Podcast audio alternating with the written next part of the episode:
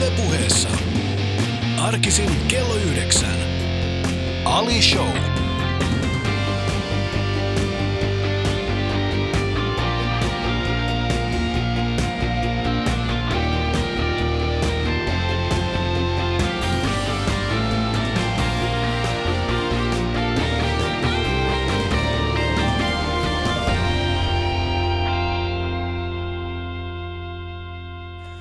Kiva, kun pääsit mun vieraksi, Susanna.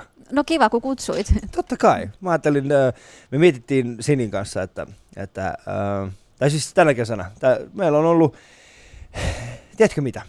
Me ollaan Suomessa, mikä tarkoittaa sitä, että ihmiset, äh, joiden kanssa, jotka ovat julkisuudessa, niin, ja jotka ovat kiinnostavia, niin teitä on hyvin, hyvin pieni joukko ihmisiä. Kun mun mielestä meitä on paljon, eikö nykyään reality-tähti ihan hirveästi? Joo, mun joo, mielestä joka mut- toinen ihminen, joka tulee vastaan, niin on nykyään ollut jossain reality-ohjelmassa. Okei, okay, missä sä oot hengailu? No mutta jos ollaan, no joo okei, okay. äh, mun, on, mun on vähän vaikea tuohon sanoa yhtään mitään, koska mä oon kuitenkin juontanut kaksi kautta viidakon tähtösiä, jossa Niin. säkin olit. niin, niin. Ja se oli muuten ensimmäinen kerta, kun me tavattiin. Mm. Mm, se oli hieno tilanne. Se oli hieno, hieno kokemus. Joo. Muistatko sen, kun äh, mä tulin sinne lentokentän aulaan? Ei aulaan, kun sinne, sinne missä me hengailtiin. Mm. tai te hengailitte, mähän oli siis niin sanotusti yllätys. Niin mä itse mietin ennen sitä, että miten paljonkohan, miten, mitenköhän paljon teitä kaikkia, jotka olitte kuitenkin tunnettuja ihmisiä, niin miten paljon te petytte, kun mä kävelen siihen huoneeseen sisään. Te varmaan katsoitte sille, mihin me ollaan lupauduttu.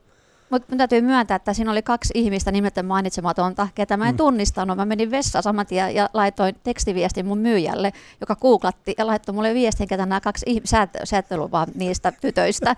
Ja sitten mä olin vaan, ai niin olinkin joo. Että koska mä halusin olla kaikille ystävällinen, niin mä tunnen kaiken. Mm. kaiken No mutta se, se, se oli, ja tota, se, se oli hieno reissu. Me vietettiin yhdessä hienoja, hienoja aikoja. Naurettiin paljon ja, ja tota, itkettiinkin jonkin verran. Niin se oli silleen kiva se ensimmäinen viidakon tähtössä, koska mua ainakin jymäytettiin siinä, että ota paljon korkokenkiä mukaan ja hienoja mekkoja. Mä ajattelin, joku Temptation Island, missä me ollaan hiukset laitettuna ja tukka laitettuna ja se oli jotain kaikkea muuta.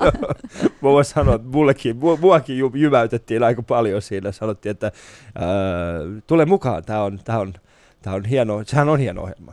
Se on hieno ohjelma. Ja tota, kaikille, jotka oli sitä tuottamassa, niin hyviä muistoja jäänyt. Harmi, että sitä ei tehdä enää. Niin no, niin. no mutta eikö PPtäkään enää, eikö se olisi sekin loppu? PPtäkään. Mutta lähtisitkö, lähtisitkö uudestaan viidakon tähtöisiin, Susanna? Eh, Ehkä jo, jokaista asiaa ehkä yksi kerta riittää. Tämä olkoon yksi niistä. Joo. Kuuntelut Ali Showta, tämä on Yle Puhe ja mulla on vieraana tänään Susanna Penttilä, yrittäjä ja no, yrittäjä. Hän on minulle aina yrittäjä. Vaateliikkeen yrittäjä. Vaateliikkeen yrittäjä. Ylepuheessa Ali Show. Katso kuvat instassa. At Yle Puhe. Mun ja Susannan kuva löytyy paraikaa tuosta Instagramista ja me mietittiin, mikä voisi olla hyvä kuva ottaa Susannan kanssa, niin päädyttiin Titanikin legendaariseen kuvaan, jossa he seisovat kannella ja tuijottavat tulevaisuuteen tietämättä, mitä kaikkea pahaa sieltä on tulossa. Mutta ei tarvi ihan niin pitkään. Mutta Susanna, sä, oot, äh, sä ponnahdit julkisuuteen äh, ehkä enemmänkin Playboy kautta. Ja, mutta, mutta sähän on siis perustanut 19-vuotiaana sun oman vaateliikkeen, joka on vieläkin pystyssä. Kyllä. Ja voisit se kertoa mulle, miten, miten sä sait rahoitusta siihen? Ah, menin, mä olin silloin jo 18-19 ja menin silloin pankkiin ja pyysin lainaa. Oliko se silloin mummo Markos 18 000 ja pankkijohtaja nauraa, että ei sillä rahalla vaateliikettä laiteta, mutta laitoin. Ja siinä se on ollut nyt 22 vuotta. Mutta 18 000 mummon markkaa siihen aikaan, siis edes siihen aikaan se ei ollut No kovinkaan kun se, se summa. pankkijohtaja nauroi mulle. Mun hevosetkin oli kalliimpia silloin. Mitä, mi, mitä se joudut tekemään? Sulla oli varmaan, ol- oliko sulla omaa pääomaa sitten jonkin verran? Ei, ei, vaan se oli ihan se, että mä lähdin tosi pienellä. Et mä lähdin silleen yrittämään, että mä ajattelin, että mä otan sen niin opiskelun kannalta. Mm. Että jos ei se mene, niin se ei mene, mutta kyllä se lähti. Ja sitten kun mä olin ollut siinä kadulla toisessa liikkeessä töissä, mä aloitin 16-vuotiaana, kun mä olin mun lukion ohella, niin huomasin sen, että mä oon tosi yrittäjähenkinen ja pystyn myymään hyvin vaatteita. Naisella, jos mä esimerkiksi lähdin vaikka ylläkselle laskettelemaan, mä otin sen vaateliikkeen vaatteet mukaan ja pidin siellä muotinäytöksen ja olin myynyt kaikki ne vaatteet. että mä silloin ehkä hiffasin sen, että tähän on helppoa mulle tämä mm. myyminen ja yrittäminen ja sitä varten uskalsin lähteä. Mun isäkin sanoi, että, että jos se nyt menee sitten ei onnistu, niin sitten se ei onnistu, mutta sehän onnistui ja sitten mä laitoin tukkuliikkeen ja avasin itikseen liikkeen ja sitten kun tässä on yrittäjä, niin tässä on ylä- ja alamäki ollut tietenkin. Mm. Onko kumpaan suuntaan nyt menossa? Nyt on ylämäki, mutta tuossa vähän aikaa oli alamäki, koska mä olin kolme vuotta äitiyslomalla, niin oli mm. vähän tiukempaa säästöillä elää, mutta nyt taas sitten on, nyt on mennyt taas, on tosi tyytyväinen. Mutta siis 19-vuotiaana, siis nyt puhutaan, mikä vuosi suurin piirtein oli kyseessä? 92. 92. Pahin lama. Pahin, pahin lama. Mitä ikinä. Joo, ja sitten siihen aikaan, no tämä ei ole mitenkään kritiikkiä, mutta siihen aikaan Suomessa pääosin vaatteita ostettiin Aholaidasta ja Prismasta. Joo, ja Kapalli. Ei ollut henkkamoukkaa eikä niin. mitään. Et mä muistan, kun meillekin tuli sitten Mulla oli se mun liike oli remontissa, mulla oli siinä meidän tukkupuolella, siinä naapurikadulla mulla oli toinen liike, niin mä toin Milanosta semmoisia teräväkärkisiä korkeakorkoisia saappaita, mitkä oli silloin, olisiko ne ollut, eikö ne ollut joku kolmes, eikö 150-300 euroa ulos ne saappaat. Hmm niin me myytiin niitä ihan järkyttävän määrä se kuukauden aikana. Et silloin, ei semmoisia saappaita saanut mistään, kun meillä ei ollut mitään vaateliikkeitä, kenkäkauppoja. Et silloin lähdettiin vielä Ruotsista hakemaan Dinskuustakin kengät. Mm. Ja kun mä sain ne teräväkärkiset saappaat liikkeeseen, niin oliko se joku 150 pari myytiin kuukaudessa. Mm. Et se oli niinku ihan, ne oli, ja ne oli vielä kalliit kengät silloin. Et, et se oli niinku silleen, että että nyt kilpailu on paljon kovempaa, että nyt on Henkka Maukala, että Saralla ja kaikilla ihan mielettömät mainoskampanjat, että mä en ihan pysty niiden kanssa kilpailemaan. Joo, se on ihan totta, ne on siis tällaisia globaaleja ketjuja, ja taas tämmöinen paikallinen toimittaja, toimija. Mutta kerro hieman, minkälainen oli se 19-vuotias Susanna Pentti? Sun, sun olisi olla tosi päättäväinen että et, et, mä haluan tehdä tämän, mä haluan, että tämä onnistuu. Sä menet pankin, pankkiin. Oli, mikä pankki oli kyseessä, muistatko? Varmaan osuuspankki. Mulla on ollut silleen, kun menin lukioon, niin kun mä ollut kilparatsastaja koko ikäni, niin kuin siis niin kuin, niin kuin pienen niin kuin ikäni ja he, hevostyttö. Ja hevos, niin kuin ystäväpiirissä, niin kaikki oli melkein yrittäjiä. Vanhemmat, mun vanhemmat ei ole. Niin totta kai tuli heti silleen, että, että mä haluan myös perustaa oman yrityksen. Että se antoi semmoista niin kuin uskallusta. Ja se, mä olin jotenkin silleen, että mä menen lukioon ja lukion jälkeen mä menen kauppakorkeakouluun, mutta onneksi en, en mennyt kauppakorkeakouluun, koska no mun ällikkä ei olisi riittänyt sinne. Jos mä olisin mennyt sinne, niin mä olisin saanut sen tietotaidon, että älä rupea Suomessa yrittäjäksi. totta, totta, mm. hyvin mahdollista. Mm. Mutta mut sä, mut sä teit sen. Silloin kun se, siis se, se varmaan, oliko sun tilat jo etukäteen? Ei. Mulla oli, mä olin siinä samalla kadulla ollut töissä toisessa niin. liikkeessä, kuin Britiluukissa. Joo. Ja he asuivat Brysselissä nämä omistajat ja pidin sitä liikettä lukion ohella. Niin mä sain siitä niin sen, ja sitten mä avasin mun oman liikkeen vastapäätä. Mitä mieltä ne oli? No hy- hyvissä väleissä on vieläkin. Okei, okay, se on ihanaa, se on ihanaa, että te ei tullut semmoista, että hei, mitä sä menet tonne. Mutta saitko heiltä apua? Joo, joo, mä sitten kumminkin meinasin jo silloinkin he, heidän yrityksen ostaa silloin, mutta sitten päädyin omaan. Mm. Mutta 18 000 markkaa ei olisi varmaan riittänyt heidän niin, niin, niin, niin, niin, niin. Mitä sä teit sillä 18 000 mummun markalla? Varmaan ostin vaatteita sisään ja sitten maksoin jotain vuokraennakoita tai jotain tällaisia muistaakseni. Mm. Joo. Ja siitä se lähti. Joo. Ja nyt sä oot täällä 22 vuotta myöhemmin ja liike on vielä pystyssä. Sä oot, sä oot mennyt ylös, sä oot tullut alas ja, ja tota, on, onko tämä me mennyt takaisin ylös, alas, joo. ylös. Ja tätä yrittäminen ei, on. Niin, ei, niin, ei, se ei jäänyt siihen ala, niin, alas, niin, vaan niin. on mennyt ylös ja alas. Ähm, oot sä, oot sä niin ähm, oot sä ollut tyytyväinen siihen, mitä, mitä sä niin kuin 19-vuotiaana päätit tehdä? Joo, kyllä mä voisin, mitä mä olin varmaan vähälle 30, niin voisi sanoa, että silloin oli, silloin oli oikein kultaiset ajat. Meillä oli, mulla oli tukkuliike ja, tota, ja sitten meillä oli itiksesliike ja me myytiin ympäri Suomea vaatteet, vaatehuonetta myöden, mutta sitten alkoi tää, tulee just nämä isot ulkomaalaiset ketjut, eli maakunnista kaikki nämä pikkuliikkeet putos sitten. Ja nehän ei kumminkaan pysty sitten kilpailemaan näiden, että jos joku Dressmankin pamottaa johonkin kittilään, niin se on varmaan halleluja sitten niille pienyrittäjille. Mm. Et se mikä niinku harmi, että sitten ennen oli vielä vatevaki, mä olin vatevassa niinku sille, että näyttelijäasettajana, eli muut vaateliikkeet kävi tilaamassa multa vaatteita. Mm. Mutta se, että ei, ei ole enää, että kivijalkaliikkeitä on tosi vähäisen enää. Mm. Ja nythän nykyäänkin niin aika suuren osan kaupasta teen myös niin postin kautta. Et sitähän mua niin naurattaa, että toinen mun työpaikka on melkein posti, kun mä lähetän postiennakoita niin paljon asiakkaille. Hmm. Kuuntelet Ali Showta, tämä on Yle Puhe ja minulla on vielä tähän vaatealan yrittäjä Susanna Penttilä. Yle Puheessa Ali Show. Katso kuvat instassa. At Yle Puhe. Me ollaan siis livenä täällä Yle Puheen tai Pasilan, Pasilan isossa päässä. Jos haluat tietää, mitä täällä, täällä tapahtuu paraikaa, niin sä voit mennä yle.fi kautta puhe. Sieltä löytyy meidän lähetysikkuna ja painamalla katsele, niin pääset seuraamaan suoraan, suorana sitä, mitä täällä studiossa tapahtuu. Ähm,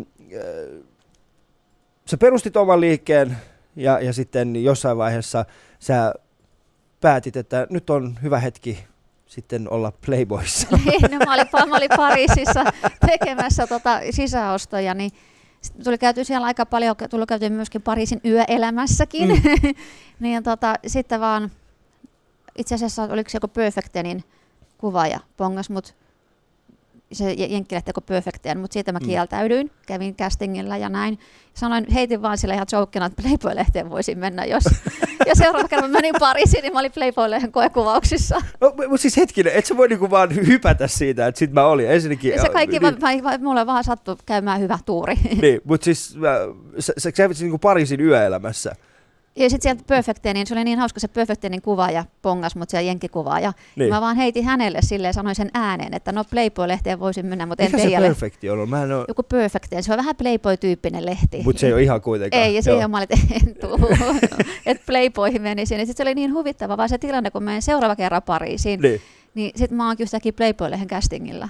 Mutta se hetki, jolloin ensinnäkin kuka tyyppi tulee vaan kadulla silleen, että hei mä oon kuva ja voisit sä tulla poseeraamaan mulle alasti? Ei, ei se tullut silleen, että se oli itse asiassa mun ystävä, mä olin mun ystävän kanssa Pariisissa ja hän, sitten me, hän on ollut tehnyt mallitöitä, oliko se paparatsille joskus, ja Joo. käytiin sitten moikkaamassa hänen, niin kuin, missä hän oli niin kuin asunut. Joo. Niin, sitten, ja sitten siellä oli sitten tämä joku henkilö, että hei, että viepäs toi sun ystävä, tota, täällä on tulos Playboylehen kuva ja hän tuntee se, kun se oli mallipisneksiä mm. siinä, että käykää castingilla. Ja tämä mun ystävä vei mut sitten mä en edes tiennyt mihin mä oon menossa. Ja sitten oli vaan pesen meikit pois ja sitten ne otti vaan sellaisia kaikkea, mutta kun erotti kuvia vaan dang dang edestä ja takaa. Ja seuraavana päivänä ne soitti, että ne halusi mut Millainen ystävä tekee tuollaista? no, niin, Millainen varmaan, ystävä? Mä luulen varmaan, että hän oli varmaan kuullut sen, kun mä olin sanonut silloin, että niin. Perfectenille ei, mutta Playboylle. Et Playboylle se, kyllä. Joo, joo. Ja sitten hän päätti järjestää sulle sitten tällaisen, että nyt on, nyt on mahis. Niin sitten se vaan mm. kävi jotenkin silleen, että itse asiassa se, joka majoitti niitä malleja, niin hän itse sanoi, että toi sun ystävä voisi käydä siellä. Mm. Millainen se tilanne oli? Se, se, se koekuvaustilanne. Sä sanoit, että, että sulla ei ollut meikkejä ja, ja otettiin kaikkia muuta paitsi erottisia kuvia, mutta minkälaisia kysymyksiä ne esimerkiksi kysy? Eikä piti näyttää henkkarit ja todistaa, että on 21-vuotias. Joo. Ja sitten ne otti vaan naamasta kuvan ja sitten vartalokuvat edestä ja takaa tyyliin sille, että ihan vaan että ne näkee vartalon mallin ja miltä näyttää. Ja mun mielestä oliko ne 300 tyttöä koekuvannut silloin ja minä joku marokkolainen sitten vaan pääsin jatkoon, ja sit, mutta ne sitten halusi loppupelissä Okei, okay, koska mä oon joskus, äh, mä en muista mikä, mikä, se oli joku tällainen, tota, ähm, se oli tällainen dokumentti erästä jenkkiläisestä äh, naisesta, joka halusi nimenomaan päästä, päästä Playboyhin, ja, ja he, he kuvasivat sen. Niin mä muistan siinä esimerkiksi koekuvauksissa, niin yksi niistä tyypeistä sanoi, että, että me etsitään kyllä ehkä enemmän semmoista sellaista ihmistä, joka näyttäisi naapurin tytöltä. Sitten se on, ne, niin. ne etsii jo. Ne etsii semmoista... Uh, ja kun on erikseen on nämä, niin vaikka on, mitä mä silloin kun mä olin Miami sit kuvauksissa, mm. niin mä näin ne, jotka teki sitä ää, Etelä-Amerikan playboyta, niin sitten siinä on ne latinotytöt. Ja sitten tämä se päälehti, Playboy-lehti, niin se mitä ne etti, niin ne etti vähän en mä itse pidä sen näkö, itseäni sen näköisen, on enkelemäisiä naapurin tyttöjä. Koska, niin, mulla on ihan täysin eri kuva naapurin tytöstä oikeasti. Sanotaan näin, jos sä olisit ähm, äh, jos, jos sä olisit esimerkiksi, mä, mulla ei ikinä ollut su, sun näköistä naapuria. ei ikinä. Mulla on niinku pääosin, ne on ihania ihmisiä ne mun naapurit, mutta mä asun Vantaa Hakunilassa.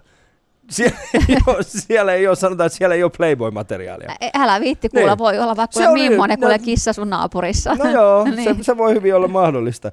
Mutta äh, miltä se tuntui sit siinä vaiheessa, kun ne sanoi sulle, että okei, että sä, sä oot se ihminen, jota me halutaan, ja ja tuu sitten niinku kuvauksia. Miltä ne niinku kuvien No, ottaminen no, tuntui? no, ensimmäinen mun kommentti oli, että miksi minä, että maailmaa on kauniit naisia.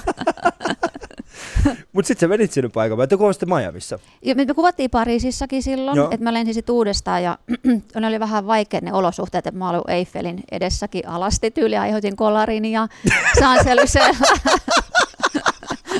Ja- Mitä hetkinen? Joo. Siis sä, ol, sä olit vaan niinku alasti Joo, joo, joo, Eiffelin joo, joo, edessä. siellä on koko Playboy-kuvausryhmä Joo. oli, joo, joo, mutta, se oli niinku, mutta sit niitä kuvia ei sit ikinä julkaistu. Sitten meni neljä vuotta ja mulla tuli varmaan 30 kriisi. Sitten mä olin vaan, että nyt mä oon valmis menemään. Kun ne, ne sanoivat, että tervetuloa niin Mm. jenkkeihin kuvauksiin sit koska vaan haluat. Minkä Ja- takia niitä Pariisin kuvia ei muuten julkaistu? Mä en tiedä, ne ei vaan sit varmaan sit ihan niin onnistunut, koska ne oli vaikeat ne olosuhteet, koska siellähän ei saa seisoa alasti Pariisin kaduilla. Että Mm. otettiin tosi silleen nopeasti ne kuvat, ettei vaan jäädä kiinni poliisille. Niin, tai sitten toinen vaihtoehto oli se, että ne ei halunnut vastata siihen, että tämän kuvan takia Pariisissa tapahtui kolari, josta tuli himmeet ruuhkat. Ja sun sanoi sille, olen pahoillani, minä aiheutin ruuhkan. Minun vartaloni on vaan sellainen, että olisi pitänyt päästää minua ei. pyyhe päällä tuonne kaduille. Joo, mutta ehkä se tilanne oli sillä aika hupaisa, kun tuntui, että ne japanilaiset turistit otti siinä vaiheessa musta kuvia eikä Eiffelistä. Eli tällä hetkellä Japanissa on siis olemassa tällaisia perhealbumeja, jossa kaverit katsoo tälle, jaha me oltiin eh, Pariisissa tuossa aikoina ja sitten ne plärää ja sitten ne teki, jahas, mikäs nähtävyys tämä tällainen on. Siellä on kolarikin taustalla. Onko tämä siellä vieläkin? Siellä on nyt tällä hetkellä japanilaisia, jotka menee etsimään Mutta se Susanna onni, Penttilää. ettei silloin ollut Insta eikä Facebookia. Niin, no se on hyvä, se on hyvä, Niin. koska sehän sä olisit päätynyt niinku heti siinä. Joo. Mutta sitten siitä meni pari vuotta eteenpäin, kolme, neljä vuotta. Neljä vuotta. Neljä vuotta ja sitten sä menit sitten Miamiin kuvauksiin. Joo, sitten kun tuli ikää 30, tuli varmaan 30 kriisi. Mä Niin. nyt mun täytyy sinne soittaa, jos mä haluan mennä. Ja mä soitin ja sitten olivat, että, "Aah, että Eiffel Tower kyllä soittaa, että, että tervetuloa tänne kuvauksiin. Siis Eiffel, oliko se tällainen, eli siis me, sut tunnetaan Playboy-piireissä Eiffel Tower tyttönä. Itse miten ihme, tää on niinku ehkä siisteintä, mitä ihminen voi sanoa. To, onko tää semmoinen, la- onks tää semmoinen tarina, minkä sä kertoisit sun, niinku, minkä sä tuut kertomaan lapsen, niinku sun lapsen lapsille? Ehkä en. E, miksei? No Sehän olisi ehkä en. täydellinen.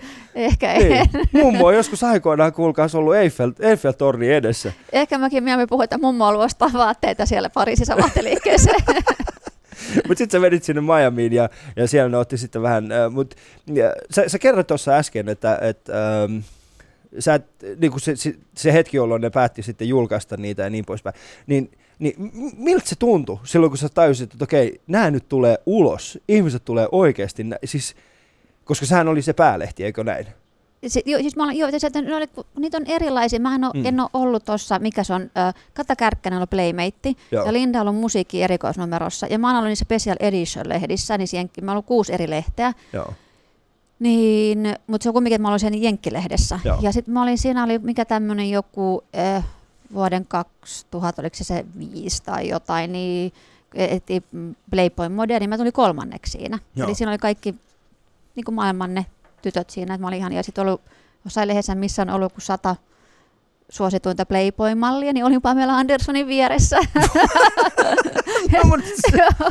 Et mulla on niitä, on, ne lehdet on tallessa, mutta en mä niitä kauheasti tykkää esitellä kellekään. no, mutta miltä se tuntui siitä siinä vaiheessa, kun sä näit esimerkiksi sinä päivänä, kun sä näit Ilta, äh, Iltalehden ja Sanomien lööpeissä se, että Susanna Itku Penttilä... tuli. Tuliko oikeasti? Joo, ja sitten ne, le, toi, varmaan muistaakin tämä toimittaja, joka tuli silloin mun liikkeeseenkin, niin mä lähdin takahuoneeseen ja takapialle karkuun. Tämä ei ollut se, mihin mä olin. Tämä ei ollut se. Mä olin, mä olin se tyttö, joka aiheutti Pariisissa kolarin. Ei tämä Mm. ollut se juttu, mitä mä Mutta kun se halusin. tuli niin silleen mulle vaan yllättäen se Mm. lööppi, että mä itsekään en tiennyt, niin sitten se en tiennyt, en mä vaan saanut ajatella, että kun silloin ei ollut reality-julkiksi ja, ja oli tosi vähän, silloin oli joku Janina Frost ja Linda Lampeen, jos meitä julkiksi oli silloin tosi vähän sen. Mm. Mm. Ja sitten kun pamahti se mun Playboy-uutinen, niin sehän oli iso uutinen silloin, niin totta kai mä pelästyin sitä kovasti. Mutta silloin se oli erilaista, kun ei ollut sosiaalista mediaa, että oli vain ne lehdet. Mm. Mutta koit sä sitten, että, että ihmisten suhtautuminen suhun muuttui sen Playboy? No kyllä, Joo? se oli kaikkein paras, että kun mulla oli tosi paljon vaatteita Trendilehdessä, Cosmopolitanissa, style, stylistit kävi mun liikkeessä, yhtäkkiä ne ei enää käynytkään. Et ihan kun se mun ammattitaito olisi hävinnyt siinä, että mä oon Playboy-lehdessä. Ja se, että kun miettii, miten paljon Ruotsista tulee Playboy-malleja, Mm. ja meitä Suomesta ei tule, niin et se oli jotenkin silleen äh, tuntuu, että ruotsalaiset enempi sille, että et ei ajatellut sitä niin ala, että et ajattelu sitä niin kuin jotenkin pahalla. Mutta suomalaiset ehkä jotenkin sitten, se oli ehkä, olemme, vähän, olimme silloin vähän konservatiivista enempi. Niin, niin en mä tiedä, onko se enemmänkin semmoista, onko se ollut semmoista konservatiivista vai enemmänkin semmoista niinku tekopyhää? En mä, mä tiedä. Kumpa, mut kumpaa kum, itse... Niin, mutta sitten kumminkin näytetään telkkarista sotaa ja kaikkea. Ja, Niin. niin. niin, ja niin kuin tämmöistä, niin kuin, että on kumminkin väkivaltaohjelmia, mutta sitten alastomuus on paha asia. Niin, ja, ja mä en tiedä, siis tämähän on, tää on suurin piirtein mitä 2005, eikö näin? Joo. Joo, niin, niin siihen aikaan me oltiin, mä ainakin kuvittelisin, että me oltaisiin yhteiskuntana oltu huomattavasti niin kuin enempänä, mutta silti niin äh, tällainen seksuaalisuus ja alastomuus niin oli pääosin Suomessa niin, niin äh, Jallu tai Kalle. Niin, niin se, se, oli kumminkin se, että Playboy-lehti on ihan eri asia kuin Niin. joku Hustler, Penthouse, Jallukalle. Mm. Ja mun mielestä Playboyhan on tosi semmoista, Niin, siis sitähän luetaan artikkeleiden takia. niin, mutta, se, mutta eihän se ole semmoista, niin kuin, sehän ei ole niin, kuin niin että jos haluaa oikein, oikein pornokuvia, niin sitten Niin. se ei ole Playboy-lehti. Mm. Mutta oliko siellä semmoinen, oliko sinulla semmoinen, että okei, tota kuvaa mä en suostu ottamaan? Ei, Ei. Ei ne oli niin ammattitaitoisia ne ihmiset ja sillä, että se vaan meni ihan... Oliko se, koska tämä on, tää on mielenkiintoista, siis Suomessahan me tehdään totta kai, me tehdään pienellä budjetilla hienoja asioita, kun taas Jenkeissä tehdään ihan järjettömillä budjeteilla. Niin millainen se kuvauspaikka oli esimerkiksi se, se siinä Miamiissa? Oliko siellä niinku, oliko sulla niinku omat avustajat siinä ja oma traileri ja niin poispäin? Joo, joo, mentiin Opium Gardeniin, se vuokrattiin kokonaan se paikka, eli se on Mm. semmoinen niin kuin iso yökerho siellä oli silloin. Ja siellä oli, silloin ei ollut digikameraa, vaan otettiin filkalla. niin, että sehän vaatii silloin hyvää valaistusta. Että sä et näe sitä, heti sitä kuvaa, kun se otetaan. Että se vaatii, kun se ollaan kehitetty, niin sen kuvan näkee, eikä Mm. ollut photoshoppausta. Niin, että se on niin kuin, että se oli vähän erilaista ja oli siinä varmaan joku 20 valomiestä. Et siinähän se isoin homma oli, kun ne laittoi niitä valoja. Niin. Niin. Nykyään on photoshoppaukset ja digikamerat, se on paljon helpompaa. niin. Mutta se, oliko se, miten kauan se kesti sitten se koko? Oliko se niinku viikonlopun yli vai oliko se viikkoja Mä, siellä? mä oon ollut monta kertaa siellä. Mm. Et joo. Että se oli sitten kuitenkin semmoinen vähän pidempi Niin kun prosessi. mä oon kuitenkin ollut kuusi lehteä, niin, Niin. On, on, ollut monesti siellä. Mutta pääsit sä itse valitsemaan niitä kuvia vai En. tuleeko se vaan siis sillä tavalla, että okei, nämä on ne kuvat, mitkä menee ja sitten sun sanoo silleen, mutta toi on se, missä mun, missä mun oikea puoli näyttää huonolta. niin, niin. Kun sitten mä katsoin lehteä, niin tuntuu vaan kaikki muut tytöt näytti niin paljon nätimmältä. mutta Mm. Sitä on varmaan itsensä kohtaan niin paljon kriittisempi. Mm. Kuuntelet Ali Showta, tämä on Yle Puhe ja mulla on vieraana täällä Susanna Penttilä. Ja mä voin, mä voin ystävät sanoa, että jos te haluatte, niin käykää tuossa, jos tulit vasta nyt mukaan, niin sit kun oot kuunnellut tämän lähetyksen äh, mun ja Susanna Penttilän kanssa, niin käy ylearena.fi ja kuuntele tämän lähetyksen alkupuoli. Nimittäin siellä Susanna kertoo, mitä hän on aiheuttanut Pariisissa kolarin Eiffeltorni edessä. Ja se on tarina, mitä pitää kertoa jälkipolville. Yle puheessa Ali Show. Osallistu lähetykseen Twitterissä. Hashtag Ali Show. Sä puhuit tuossa Susanna, että ihmisten suhtautuminen suhun muuttui. Ää, unohtiko ihmiset sen, että sä oot kuitenkin kivenkova yrittäjä ja sä oot ollut yrittäjänä eh, kymmeniä vuosia näiden kuvien jälkeen? siis mun asiakkaat, jotka että kai tunsi mut ja näin, niin on aina käynyt. Mutta Mm. just se, niin joku stylistit, niin ne oli jotenkin, ehkä ne vähän vanhollisemmat, mm. niin, niin se oli niillä kova paikka ehkä. Joo. Mistä sä kuvittelet? Siis, me- puhuttiin toki tästä, että siinä oli tällaista ristiriitaa ja niin poispäin, mutta, mutta eikö, se edes niin kuin alan, eikö se edes alan sisällä ollut sillä tavalla, että okei, me, me, me arvostetaan tätä ihmistä, että hän, hänellä on hieno liike, hän on tehnyt tätä. Mikä saat johtaa siihen? Niin no mä en tiedä sitten, että ehkä se vaan se tiukka, vähän niin, että sitä mä, niin, en, tosi vaikea sanoa, mikä Mm. mm. siinä on sitten, että se on ollut kova paikka, voinut ehkä olla joillekin naistylisteille. Mutta tekisitkö sen uudestaan? Ikinä mä sanon en, mutta alkaa tässä jo ikä- ikääkin sen verran, että en mä nyt ole nyt Kate Mossakin, nyt oli Playboyssa 40-vuotiaana ja näin, mutta eh, ikinä en sano en mietä tietenkään millekään, mutta eh, en ehkä. Et ehkä. En se ehkä. ei olisi semmoinen asia. Mä oon nyt, se on jo tehty, niin Se on, se on, se on mm, mm. mä, mä, mä en tiedä, koska on olemassa asioita, joita, joita elämässään ei häpeä eikä kadu, mutta ne ovat osa sitä mennyttä. niin, niin, se on, niin on ehkä enemmän sitä. niin se olisi kumminkin ollut hieno kokemus, Mm. Kumminkin, että on päässyt Jenkkien peleipoihin ja ollut sille isoissa kuvauksissa ja Ja, näin, ja sit, sitä kautta mä oon myöskin saanut tehdä ihania asioita mm. ja päässyt hienoihin juttuihin, mikä on tullut sit, sitä kautta. Mm. Nyt kun sä katsot jälkeenpäin tätä, tätä koko, koko kaarta, missä sä oot mennyt eteenpäin, niin, niin äh, tuntuuko, sulta sieltä, tuntuuko että et, et jotkin, jot, jotkut ovet vaan meni kiinni näiden kuvien takia? Jos meni, niin mitkä sun mielestä ehkä oli niitä? Ei, koska sitten taas itse asiassa niiden kuvien jälkeen, niin mulla varmaan niin kuin, mä firmalla parhaita kuin ikinä. Et ihmiset kuitenkin kiinnostu siitä. Joo, joo et kyllä, et, se oli muutenkin, oli silloin se, että kun oli se tukkuliike ja mm. näin, että ja kun oli, oli just siinä iässä, että kun mä olin sinne kolmekymppinen ja ja laajensin kovasti, eikä ollut vielä sitä kovaa kilpailua Suomessa, niin silloin mulla itse meni todella hyvin. Mm. Joo.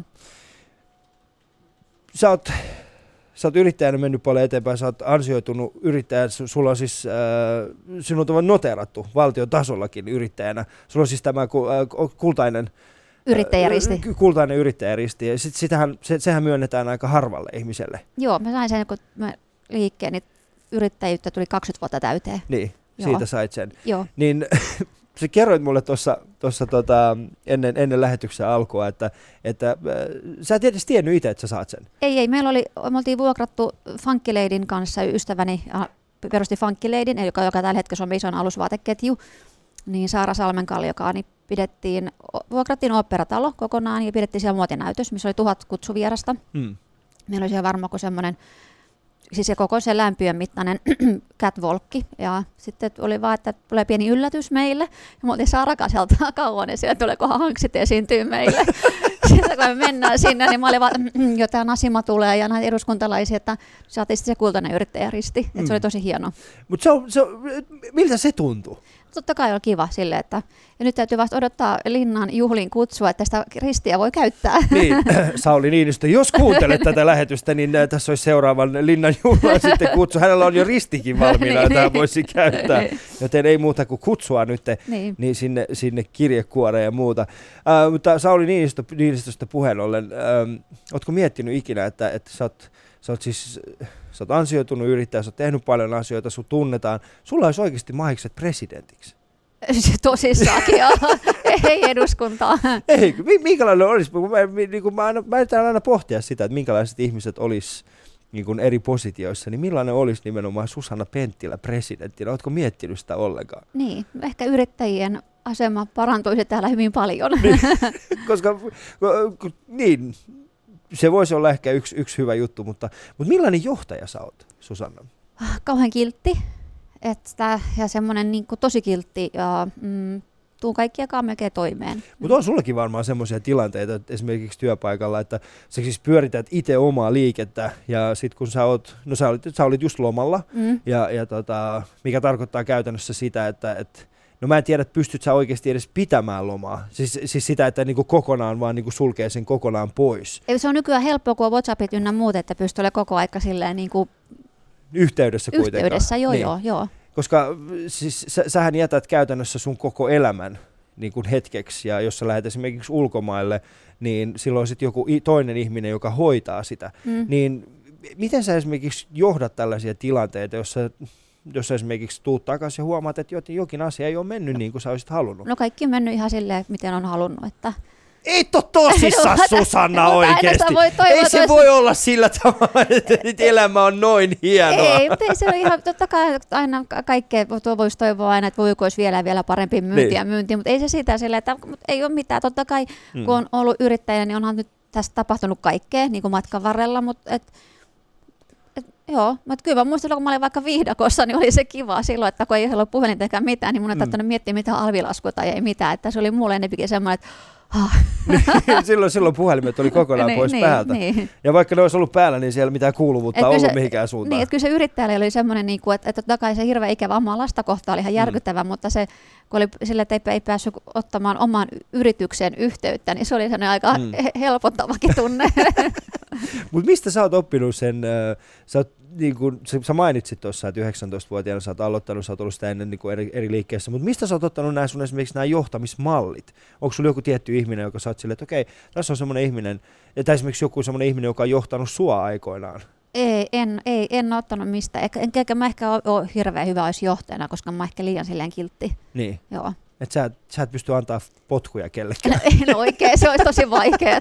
Ootko muuten joutunut ikinä antamaan? On. Oot. Minkälainen se tilanne oli? Muistatko, minkälaiset, ku- kumpi oli, kumpi, sanotaan, kumpi oli vaikeampi? No, on se se, se, että kun- aamulla näkee itsensä Playboysta Ei. vai se, että joutuu antamaan Ei, potkut se, se, se, siinä kun aletaan puhua varkausjutuista, niin, sit Niin. se on niinku, Se on tosi vaikea. joo. Hmm.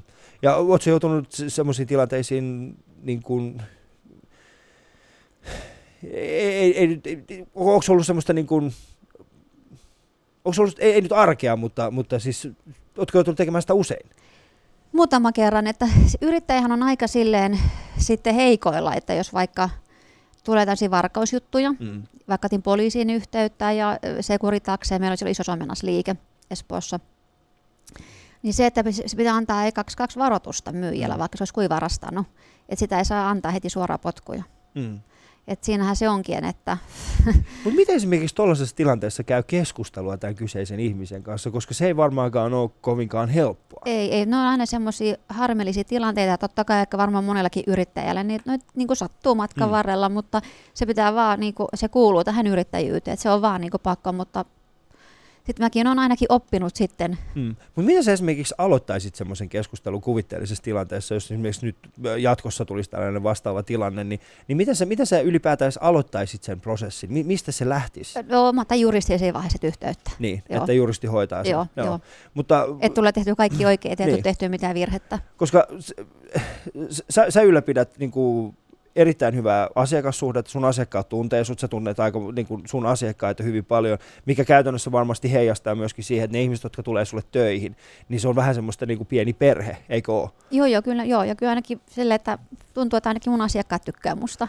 Niin, totta kai, mutta siis mä tarkoitan sitä, että sit kun nämä ihmiset tulee sulle töihin, niin, niin mitä sä esimerkiksi niin kuin siinä rekryvaiheessa äm, pyrit varmistamaan sen, että tämä ihminen, jonka sä ä, otat itsellesi töihin, niin on sitten semmoinen rehellinen, jonka kanssa johon sä voit luottaa ja jolle sä voit sanoa, että hei, nyt sä, oot, nyt sä vastaat tästä liikkeestä seuraavat kaksi viikkoa, kun mä oon esimerkiksi Pariisissa ostamassa uusia vaatteita.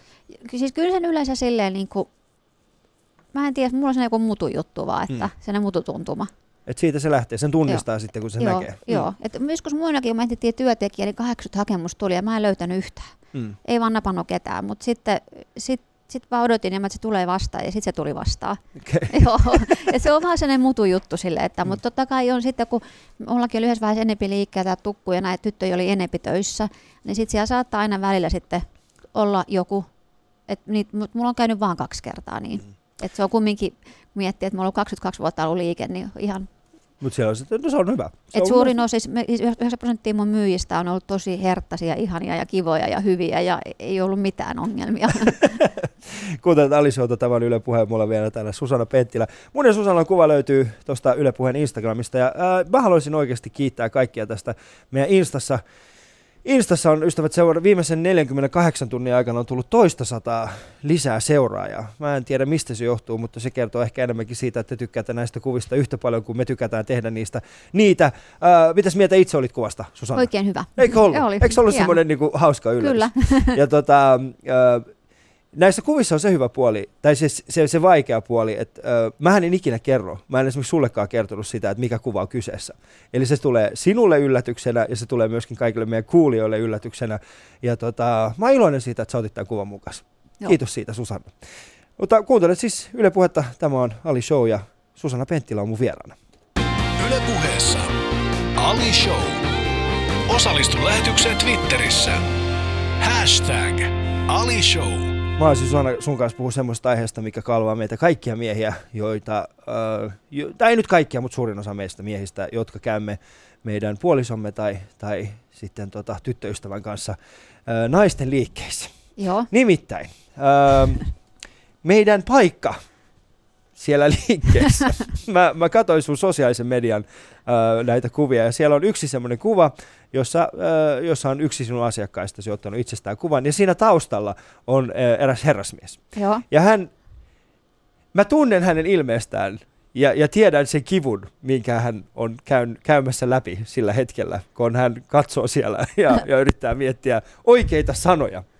Niin ähm, mikä on sun, Susanna, se hyvä, mi- mitkä on sun niin kuin vinkit miehille, jotka tulee ää, naisten vaate? Mikä on semmoinen niin kuin oikea tapa meidän miesten olla siellä liikkeessä ja tehdä asioita?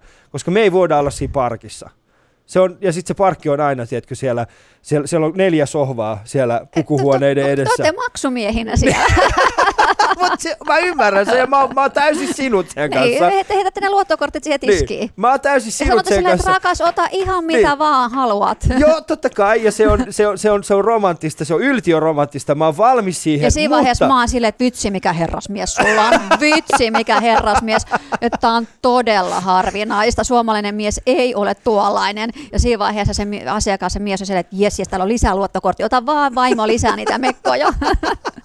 Mutta minkä takia Jahr meillä, meille miehille on aina, tiedätkö, siellä, siellä tota, nimenomaan niiden puku, äh, pukukoppien edessä, siellä on ainoastaan ne sohvat tai se Niin. paikka, missä voi hengailla. Se ei ole se paikka, missä, missä yksinäinen mies voi viettää aikaa, kun hänen vaimonsa etsii. Mä oon siis monta kertaa ollut mun vaimokaan, kun hän on ostamassa vaatteita ja mä olisin, että hei mä menen tonne istuun. Sitten mä istun siinä puku, pukukoppien edessä ja sitten yhtäkkiä mä huomaan, mä oon istunut tässä kohta 20 minuuttia ja kohta ihmistä alkaa kuvitella, että toi ei ole enää... Toi, Toi, mä voin hakea siinä vaiheessa, Niin. että älä vaikka siiderin sitten vaikka, tai, tai mulla voi jääkaapissa olla skumppaa, josta luottokorttia mm. löytyy oikein paljon.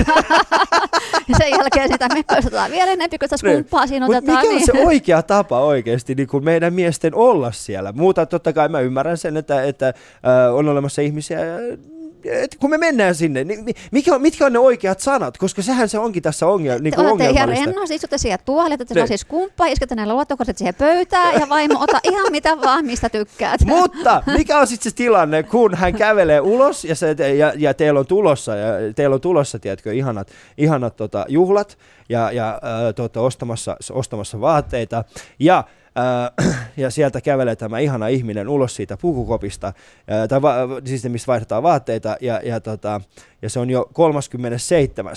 mekko, mikä hänellä on päällä. Mutta sehän on ihanaa, se mies voi katsella, että oh, ihana katsoa vaimoa, kun se kokeilee noit, niin kuin näyttää kuumalta ja noita ihania mekkoja. Susanna, Mikä siinä on? sä et ole ikinä ollut vastaavanlaisessa tilanteessa. Tiedätkö tällainen juttu? Mä otan, mä, mä, mä otan sut joku kerta mukaan ja mä pistän sut istumaan sinne. No okei, se ei, se ei, se ei ole yhtään sama asia, koska jos sä, jos sä istut siellä niinku niisten sohvien, sohvilla ja sitten miehet tulee ulos, ne on sillä, että Haa, hän tykkää minusta. Versus se, että jos mä oon siellä, niin viisi minuuttia, niin mä oon pervo. Mä oon se pervo, joka vaan tuijottaa siellä ulos tulevia ihmisiä. Se voit mennä Mut se, mitkä on naisen, ne oikeat? voit mennä se Mm. naisenkin kanssa sovituskoppiin. Mutta jos, äh, niinku, mitkä vois olla semmoisia hyviä, hyviä sanoja, koska mä itse e- en kärsi siitä, mun, mun vaimo on erittäin kaunis ja, ja tota, hänellä on erittäin hyvä itseluottamus, mutta välillä musta vähän sen tuntuu, että kun hän äh, katsoo peilistä, niin se ei ole se sama ihminen, jonka minä näen ja, ja hän ei näe sitä samaa kauneutta, mitä mä näen. Ja tota, hän kokeilee monenlaisia vaatteita ja mä en ikinä löydä sitä oikeaa sanaa sanoa niin kuin hänelle, että hei, toi on täydellinen. Niin. Et vaikka mä sanon, että et rakas sä näytät täydelliseltä, että toi on se, missä mä haluan nähdä sut, niin ei se silti kelpaa. Niin, mutta sitten ehkä kaikkein va- vank- hankalampi tilanne on semmoinen, että vaimo haluaa just jonkun tietyn mekon, ja mä näen miehen ilmeisesti, kun se näyttää sen mekon sille miehelle, se miehen mies on se, että oh my god, niin. että ei, ei ole hyvä. niin ne on aina semmoisia Niin. vähän, että voi ei. Miten esimerkiksi sun mies käyttäytyy, kun sä ostat vaatteita? No kun mulla on vaateliike, niin ei, Niin. ei tule sille kauheasti käytyä sit sille vaateshoppaan. Ei, me ei, ei tule käytyä. Mutta sähän käyt, niinku, sähän käyt itse ostamassa ulkoa, niinku Niin. valitsemassa ulkomailta niitä asioita, mitkä sitten omassa liikkeessä myyt, niin tuleeko hänelle ikinä semmoista oloa silleen, että vai ymmärtääkö hän, että vai meneekö sun niinku ikinä se työ ja huvi sekaisin? Ei, ei, ei, Mm. ei. Et, tota, noin, niin, ei, et, et, mu- mulla jotenkin, kun se on mun työ, niin se tulee tehty niin paljon, kun käy Pariisissa showroomeissa tekee niitä tilauksia ja ostoja, niin, Mm. niin ei, ei, kun tulee käytyä silleen, niin kun mä, mä en nyt taas, kun mä oon vaateliikkeen omista, niin mä en tule silleen taas, että mä ramppaan vaateliikkeessä ja mies on Mm. vieressä, katsoo, kun me sovitaan. Niitä tilanteita on niin harvoin. Okei, okay. no mutta se on ehkä ihan hyvä. Mitä sitten kun äh, äh, sä meet hänen kanssaan vaate, hänkin varmaan ostaa vaatteita, vai ostatko hänelle vaatteita? Sekä että. Sekä että. niin. Tuo on mun mielestä, mä, mä on, meillä on siis kotona semmoinen tilanne, että mun vaimo vaan, äh, hän, hän, katsoo, hän katsoo näin jonkun paidan ja sitten hän on sitä mieltä, että mm, ei ole enää hyvä. Ja sitten hän heittää sen roskikseen. Ja sitten jossain vaiheessa mun vaatekaappiin vaan ilmestyy lisää vaatteita. Ei, ei meillä ole siellä, koska mun miehellä on taas tosi tarkka oma oma maku. Ja Mullakin on oma tarkka oma maku. Sitten täytyy olla tarkkana siitä, Niin. että sun vaimo ei heitä sieltä mitään pois. Sitten sä voit mennä sun vaimon vaatekaapille ja heittää sieltä niitä vaatteet, mistä sä et tykkää, niin pois. Okei, okay. Niin. siihen mä en suostu. Mä en Niin. suostu siihen. Mä, mä en halua sitä taakkaa itselleni. Niin, mutta se on niinku silleen, että ei, ei, että sit sä sanoo vaimolle, että ei saa mennä mun vaatekaapille. Toi on hyvä, toi on hyvä pointti. Kuuntelut Ali Showta tämä Yle Puheen puolella vielä täällä Susanna Penttilä. Yle Puheessa. Ali Show. Katso kuvat instassa. At Yle Puhe. Ähm, aika paljon puhutaan Susanna niin kuin tällä hetkellä yrittämisestä ja puhutaan siitä, että, tota, ähm, että miten vaikeaa se on, mutta sä päätit kaiken tähän, tähän keskelle myöskin, niin kuin, että susta tuli äiti Mm. mm. siinä. Niin onko se, onko se niin kuin, mitä kaikkea sä oot oppinut, niin kuin, mitä sä oot yhdistänyt äityyden ja uran? Uh, no, no joo, sille, että kun on yrittäjä, niin on sitten taas se äitiysrahan, niin sehän ei tuu sen palkan mukaan, vaikka mitä Mm. mulla olisi työntekijä, vaan se tulee sen eläkkeen mukaan, mitä mä en tiennyt. Eli mä en sille äitiysrahaa saanut juuri ollenkaan, eli mä elin säästöillä kolme vuotta. Ja totta kai sille, kun on yrittäjä, niin Suomessa on muutenkin yrittäjänaiset ja yrittäjät, muutenkin pienyrittäjät aika sille heikoilla. Meillä Mm. ei ole lomarahaa, me ollaan sosiaaliturvatuen ulkopuolella. Siis sille, me, me eletään säästöillä. Niin kyllä mä elin säästöllä se kolme vuotta, että silloin mun näkyi niinku liikkeessä. Silloin oli tiukkaa, tosi tiukkaa Mm. taloudellisesti. Ja sitten joku kolme vuoden kuluttua, kun mä olin tekemään enemmän töitä, niin sitten lähti taas heti totta kai nousu. Että sitten heti nousi 60 prosenttia mun liikevaihto. Mm. Mutta että sitten taas se, niinku, se äitiys on niin ihana asia kumminkin, että et mä halusin olla sille paljon kotona se kolme vuotta. Mm. Et kumminkin, että, että se on se kaikkein ihanin asia, mitä mulla on. Joo, mutta miten sä opit sitten, tai, tai mitkä oli ne asiat, mitkä auttoi sua siinä, että, että, että mä voin olla samaan aikaan äiti sekä yrittäjä? Koska mun on, mä voin sanoa, mä, mä arvostan niin, kuin niin suuresti sitä, mitä, mitä sä teet, mitä esimerkiksi moni, moni muikin niin kuin, äh, nainen, joka on yrittäjä ja sitten samaan aikaan sitten saa niin kuin vauvan ja sitten silti pyörittää sitä, sitä yritystä. Kun mä en pysty siihen. Koska nyt mä mietin sitä, että jos mä joutuisin nyt jäämään esimerkiksi vuodeksi tai, tai jopa edes, niin kuin mä en pysty kuvittelemaan, että mä olisin kolme vuotta poissa tekemässä töitä. Kun Mullahan, Ei siis mä oon totta kai mä oon, Niin. niin. mä oon yrittäjä, niin totta kai mä oon koko aika teen siinä Niin. töitä. Mulla on lapsi, mutta silleen, että mulla on kumminkin, että mä en ole töissä joka päivä itse, mä otan palkkaan siihen työntekijän. mm, Et se on tosi iso kumminkin, se on kallista palkata Suomessa työntekijä. Ja kumminkin alkoi, silloin tuli tämä alkoi lama tulemaan. Ja noin, niin se on kumminkin sille, että et, et, et, kai mä kävin aina välillä liikkeessä ja mulla oli lapsi välillä mukana, kun mä kävin siinä. Ja se joutuu silleen, että se on enemmän kuin pitää olla sellainen selviytyjä luonteeltaan Mm. mm. ja tosi ahkera. Et silloin kun mä olin vaikka raskaanakin, niin mä olin viimeiseen päivään asti töissä. Et en mä ollut silleen, että nyt on tosi tiukkaa ja rankkaa, että jääpä kotiin makaamaan sohvalle. Mm. Et, et silloin mä, mä oon yrittänyt, niin mä joudun olemaan viimeiseen päivään asti töissä, kun mä synnytän. mm. Et en mä jäänyt sille makaa sohvalle himaa, koska ei mulla ole mahdollisuutta siihen. Oliko sinulla sitten semmoisia, oliko sinulla niin, niin viimeisinä päivinä semmoinen tilanne, että kun asiakas käveli sisään, että sä oot että hei, mulla on sitten semmoinen juttu, että mulla on laskettu aika tänään, ja voi olla sillä tavalla, että siinä välissä, kun sä oot tuossa sovittamassa tota mekkoa, niin mä joudun menemään synnyttämään lapsen. Mutta ei mitään hätää, heti kun se on syntynyt, niin mä tuun sitten takaisin. ei, ei mutta se oli niinku silleen, että asiakkaat oli ihan niin kuin ne näkee, mä olin ihan tuskasena, mä, niin ne asiakkaat ottoi toinen toisensakin siellä, kun väliin istui silleen, huh, nyt ei mennä jaksaa. Okei. Okay. Mitkä on semmoisia asioita, Susanna, mitä sä haluaisit opettaa sun lapselle nimenomaan niin kuin elämästä? elämästä pitää tehdä töitä. Et Mm. ei, et, siis, siis ehkä mulle olisi, että pitää tehdä töitä ja olla ahkera.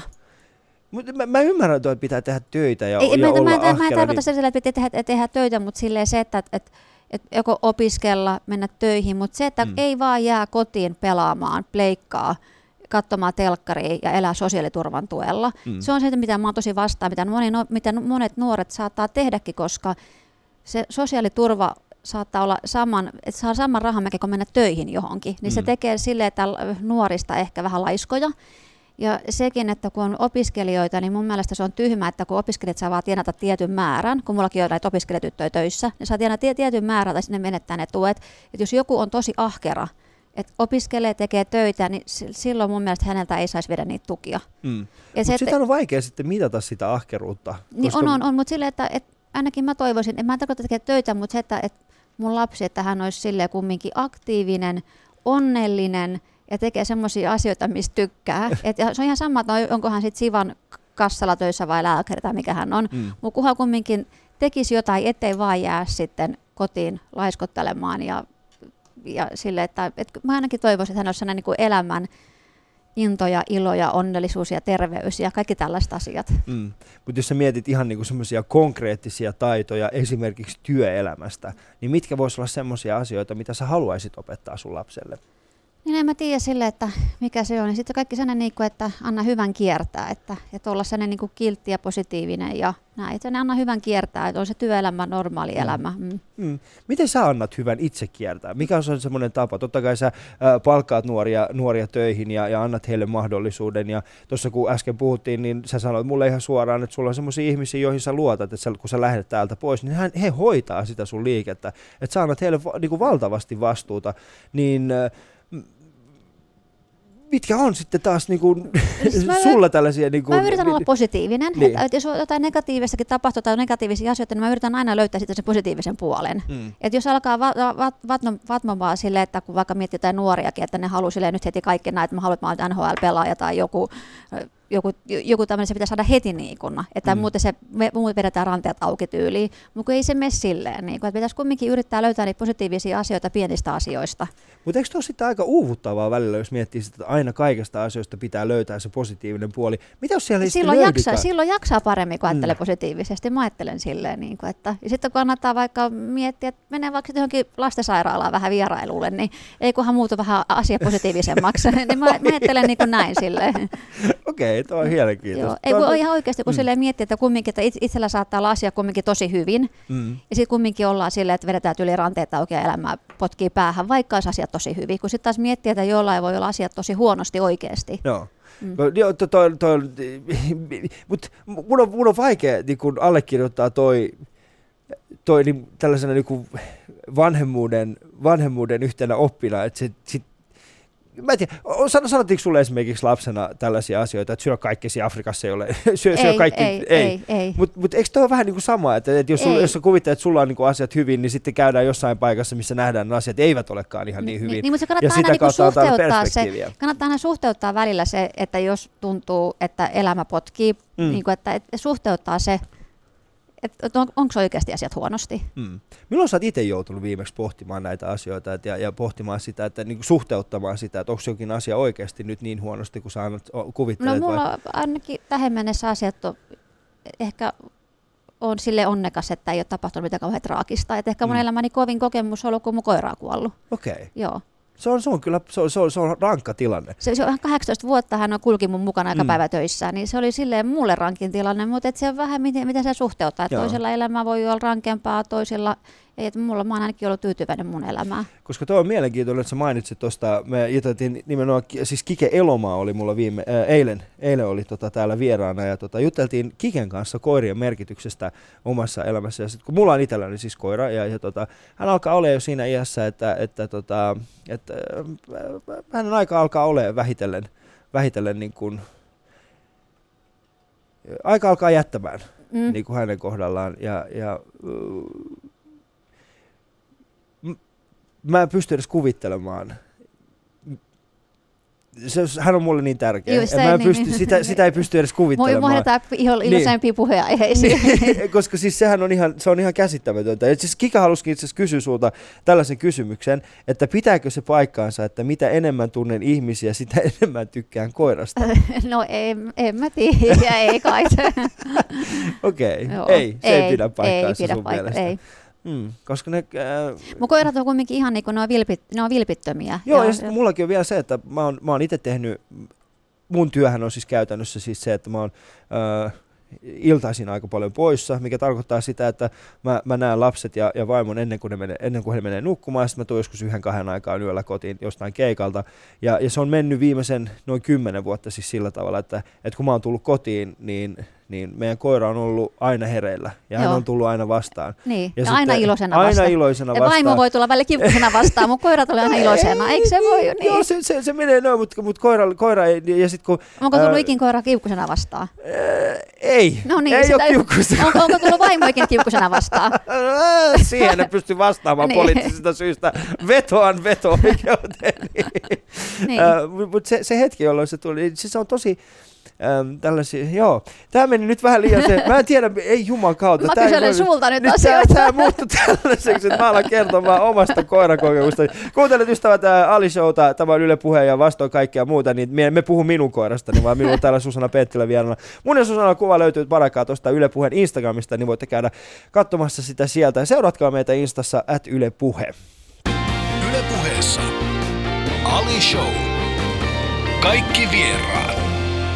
Yle.fi kautta puhe. Se on tällaista ystävät, mutta Susanna Penttilä on täällä mun vieraana ja, ja tota, me ollaan siis puhuttu yrittämisestä, me ollaan puhuttu äitiydestä ja, ja tota, muista asioista, mutta Susanna, mikä on semmoinen asia, mihin sä seuraavaksi tähtäät? Mikä on se, mi, mi, mihin sä haluaisit, seur- mitä sä haluaisit seuraavaksi niin kuin tehdä? Mm, No nyt mä oon niinku sille jotenkin, ää, kun mulla on mun lapsi, joka on kuusivuotias poika, niin Mm. mä elän niin hänelle. Eli mä elän hänelle tällä hetkellä. Et se, Joo. on se, mun, se, se on se mun nyt, miten, mihin mä tähtään. Niin, että, että, niin, kun se on se mulle rakkaan asia tällä hetkellä. Mä oon koko ikäinen tehnyt töitä ja Mm. saavuttanut paljon kaikkea ja nyt mä elän hänelle. Mutta onko vanhemmuus tuonut sulle, onko se herättänyt sussa tällaisia niin kuin pelkoja, mistä et tiennyt aikaisemmin? No on, että jos jotain tapahtuu mun lapselle, ihan kauheeta. Niin. Eilen hän oli pyöräilemässä ilman kypärää isin kanssa maalla, niin mä menisin saada sydänkohtauksen. Mistä sä, se, se, siinä tulee automaattisesti se, että... Mutta siis, se, se on mielenkiintoista, että, että aikaisemmin oli, sanotaan näin, että, että aikaisemmin oli, nyt kun, kun, kun lapset tulee elämään, niin onhan siis se rakkaus heitä kohtaan, se, se täyttää kaikki pienimmätkin ä, ongelmat, ainakin omassa elämässäni se on täyttänyt. Mutta samaan aikaan mä oon huomannut se, että mulla ei enää semmoista henkistä vapautta. Eli, eli ei, ei ole siis, että et, aikaisemmin mun ei tarvinnut pohtia niin kuin, mitä, mitä jollekin, oikein totta kai vain. Se, niin, mutta ny, nykyään se on ai- aina siis sama, sama että, että mä joudun pohtimaan sitä, että kun mä menen kotiin, niin onko siellä kaikki hyvin? Joo. onko siellä tapahtunut jotain? Ja, ja tota, en tiedä. Se, on- se, on, se on jotenkin, se, se, on- mut, mut, mut, mut, just se, että okei, toi, toi on yksi, yksi niistä asioista, mutta mitä muita tällaisia pelkoja? Mi- Missä sä koet, että sä saattaisit epäonnistua, tai Sit- missä sä et Sitten halua on jännä niin kuin sille, että kun mä oon ollut kilparatsasta ja hypännyt esteitä, isoja Mm. esteitä hevosella, ihan SM-tason ratsastaja, niin kun mun lapsi syntyi, niin mä lopetin esteratsastuksen. Lopetit. Joo, että se oli vaan jotenkin semmoinen, että kun siinä kumminkin tapahtui niin paljon onnettomuuksia, mm. Tuli sen, että alkoi niin kuin pelkää sitä, että tapahtuu itselleen jotain. No, Joo, että se oli silleen, että, että just sen ja lapsen takia. ootko Susanna ikinä niin kuin yhtäkkiä vaan ikinä vaan tullut semmoinen, niin se, semmoinen mielentila, että on vaan, kaikki on ollut hyvin, mutta yhtäkkiä on tullut tämä niin vanhemmuuspelko. Ja sit sä oot vaan alkanut silleen, kauheeta, mä en halua miettiä. Sitten tulee itku jostain, sitten kaikki ihmiset ympärillä silleen, onko sulla kaikki hyvin? Ja sä yrität selittää, joo kaikki on ihan hyvin, mulla vaan tuli äsken semmoinen olo, että jos mä kuolen, mun lapsi jää orpoksi. Ö, Totta kai se on Niin. niin. kuin se isoin pelko. Mä, mulla ei ole kuolema pelko muun, muun takia kuin se, että mun lapsen takia. Okei. Okay. Mutta koet sä, että, sä, että vaikka sä, no okei, sä sanoit, että sä lopetit kilparat, äh, siis este, este äh, ratsastamisen, niin onko se kuitenkin ollut sen arvosta? On. On. Ja se vie niin paljon aikaa. Ei mulla ole aikaa. Mä nyt, nyt mä menen hänen, niin kuin, mä laitan sen ai, ajan niin kuin häneen. Mm. Eikä sille, että äiti lähtee harrastamaan ja lapsi tulee katsoa. Siinä ei ole mitään järkeä. et, et mä en tajunnut, että se vanhempi, Mm. että no niin, että äiti lähtee nyt tänne vähän kuntosalille, että lapset tulee katsomaan siihen viereen. Mm. Mm. Et mieluummin mä oon silleen, että se lapsi harrastaa ja mä katson. Okei. Okay. Joo, en mä, mä en moralisoi niitä, jotka tekee näin, mutta mä elän nyt. Mä elän, mulla, sitä tavalla, niin. mä elän mun lapselle ja sille, että mä tuun mennä katsoa, kun hän harrastaa. No, Okei, okay. mitä sä? Mitä sä haluaisit? Että, tai siis sanotaan näin, että ootko, ootko semmoisia ihmisiä, jotka on päättänyt jo nyt, että minun, minun pojastani tulee, äh, tulee jalkapallopelaaja ja minä tulen viemään häntä aina. Tuleeko, tuleeko Susanna Pettilästä semmoinen jalkapalloäiti? Ei, ei, mun, mun- poika kävi pelaa jääkiekkoa nyt talvella. Mm. Ja sitten sit se jäi siihen ja mä olin jes, onneksi ei tullut lätkäpelaaja. Miksei? ei, mä en oikein, ei oikein. Onko sun niin huonoja kokemuksia lätkäpelaajista? mä en ole ikinä oikein syttynyt lätkäpelaajia. Mitä? Et Tommo, ei ole mahdollista. Tätä emme usko. Usko, että Susanna, onko Suomessa olemassa naisia, Mä jotka sanoa eivät... Siepillekin aina, että katso niitä jalkapalloilijoita mieluummin. Sara Siepille, eli se on Et kyllä... jalkapalloilijoita mieluummin, mutta ei lätkäpelaajia. Ei lätkäpelaajia. Ei okei. mitään pahaa lätkä, sitä ei huumorilla nyt. Joo, joo, totta huumorilla, kai joo, mä joo, ymmärrän. Mutta siis kyllähän, kyllähän ni- niissä on selkeä ero. Niissä on No selkeä ero. todellakin. Kyllä Eli- mä eli- neuma, ne, ne, ne, ne näyttää kuumemmaltakin ne jalkapalloilijat, kun ne ei ole ne maski päässä, että sä näet ne siellä kentällä. Niin sä Et haluat. Kyllä mäkin katson Toi jalkapalloa. on siellä hyvin seksististä, hei. Niin. Susanna, toi on hyvin Kyllä mä seksistinen jalkapalloa, tapa. mä katson jalkapalloa tosi mielellä, niin siellä on Messi, eikö, mikä se on, toi, toi, toi, toi Ronaldo ja no Neymar ei, ole, ei todellakaan paha. Ei, no ja niin, mä ja Beckhami oli muina, mä olin ihan fanitin sitä. mutta se on niinku tyyliin, se, se, se on niinku viisi ihmistä miljoonasta. niin, niin, no, joo, joo, mutta nyt mieluummin sitä katsoo jalkapalloa kuin lätkää, kun sä näetkin ne, ne kuumat jalkapallolijat siellä kentällä. ihanaa, ihanaa. Äh, Susanna, jos 18-vuotias Susanna Penttilä kävelisi sua nyt vastaan kadulla, niin mitä hän sanoisi sulle? Ai mua, käy. Niin. Mulle vai? Niin, mitä hän sanoisi sulle? Hei parallaa. Ei paralla, ei mitään en mä muuta. keksi muuta. Joo, mutta olisiko hän, niin kuin, katsoisiko, katsoisiko hän sinua niin kuin ylpeänä vai En mä ikinä ollut ylpeä. Katsoisin silleen her- herttäisenä vaan hei paralla, mitä kuuluu. hei paralla mitä kuuluu? Niin. Okay. No mitä sä sanoisit hänelle? No hyvä kuuluu, hei paralla. Tuossa on jotenkin niin kuin paistaa tämä sun elämän asenne siis siitä, että ää, totta kai kaikilla on murheita, mutta niistä murheista ei tarvitse aina, kaikista löytyy kuitenkin se positiivinen puoli. niin. No. mm. Mulla on huomenna vi- vieraana Rita, ää, Rita Tainola, ja tota, ää, minkä kysymyksen sä haluaisit esittää Ritalle? Ritalle, Rita on tämmöinen oikein kovan luokan toimittaja, joka tämmöinen, mm. siis sehän tapailee näitä prinssejä paljon, niin mä voisin vaikka kysyä Ritalta, että, ketä, niin kuin, että kuinka monta prinssiä hän on haastatellut. Kuinka monta prinssiä hän on haastatellut? Niin ja ketä niistä on vielä kuumin Mm. ollut. Kenenkaan hän menisi, kenenkaan hän menisi vaikka champagnealle. Ah, okei, okay, champagneelle. Kenen kanssa On- menisi? Onko prinssi Alberto vai ketä? niin. Prinssi Albert. Hän on äh, Monaco prinssi, pri, prinssi Albert. Miksi mä... Tämäkin tuli tässä. Mutta äh, me ollaan siis huomenna Rita Tainolan kanssa tuolla Kallion, Helsingin Kallion karhupuistossa. Jos teillä on aikaa, niin tulkaa käväsee myöskin siellä. Yle puheessa. Arkisin kello yhdeksän. Ali Show.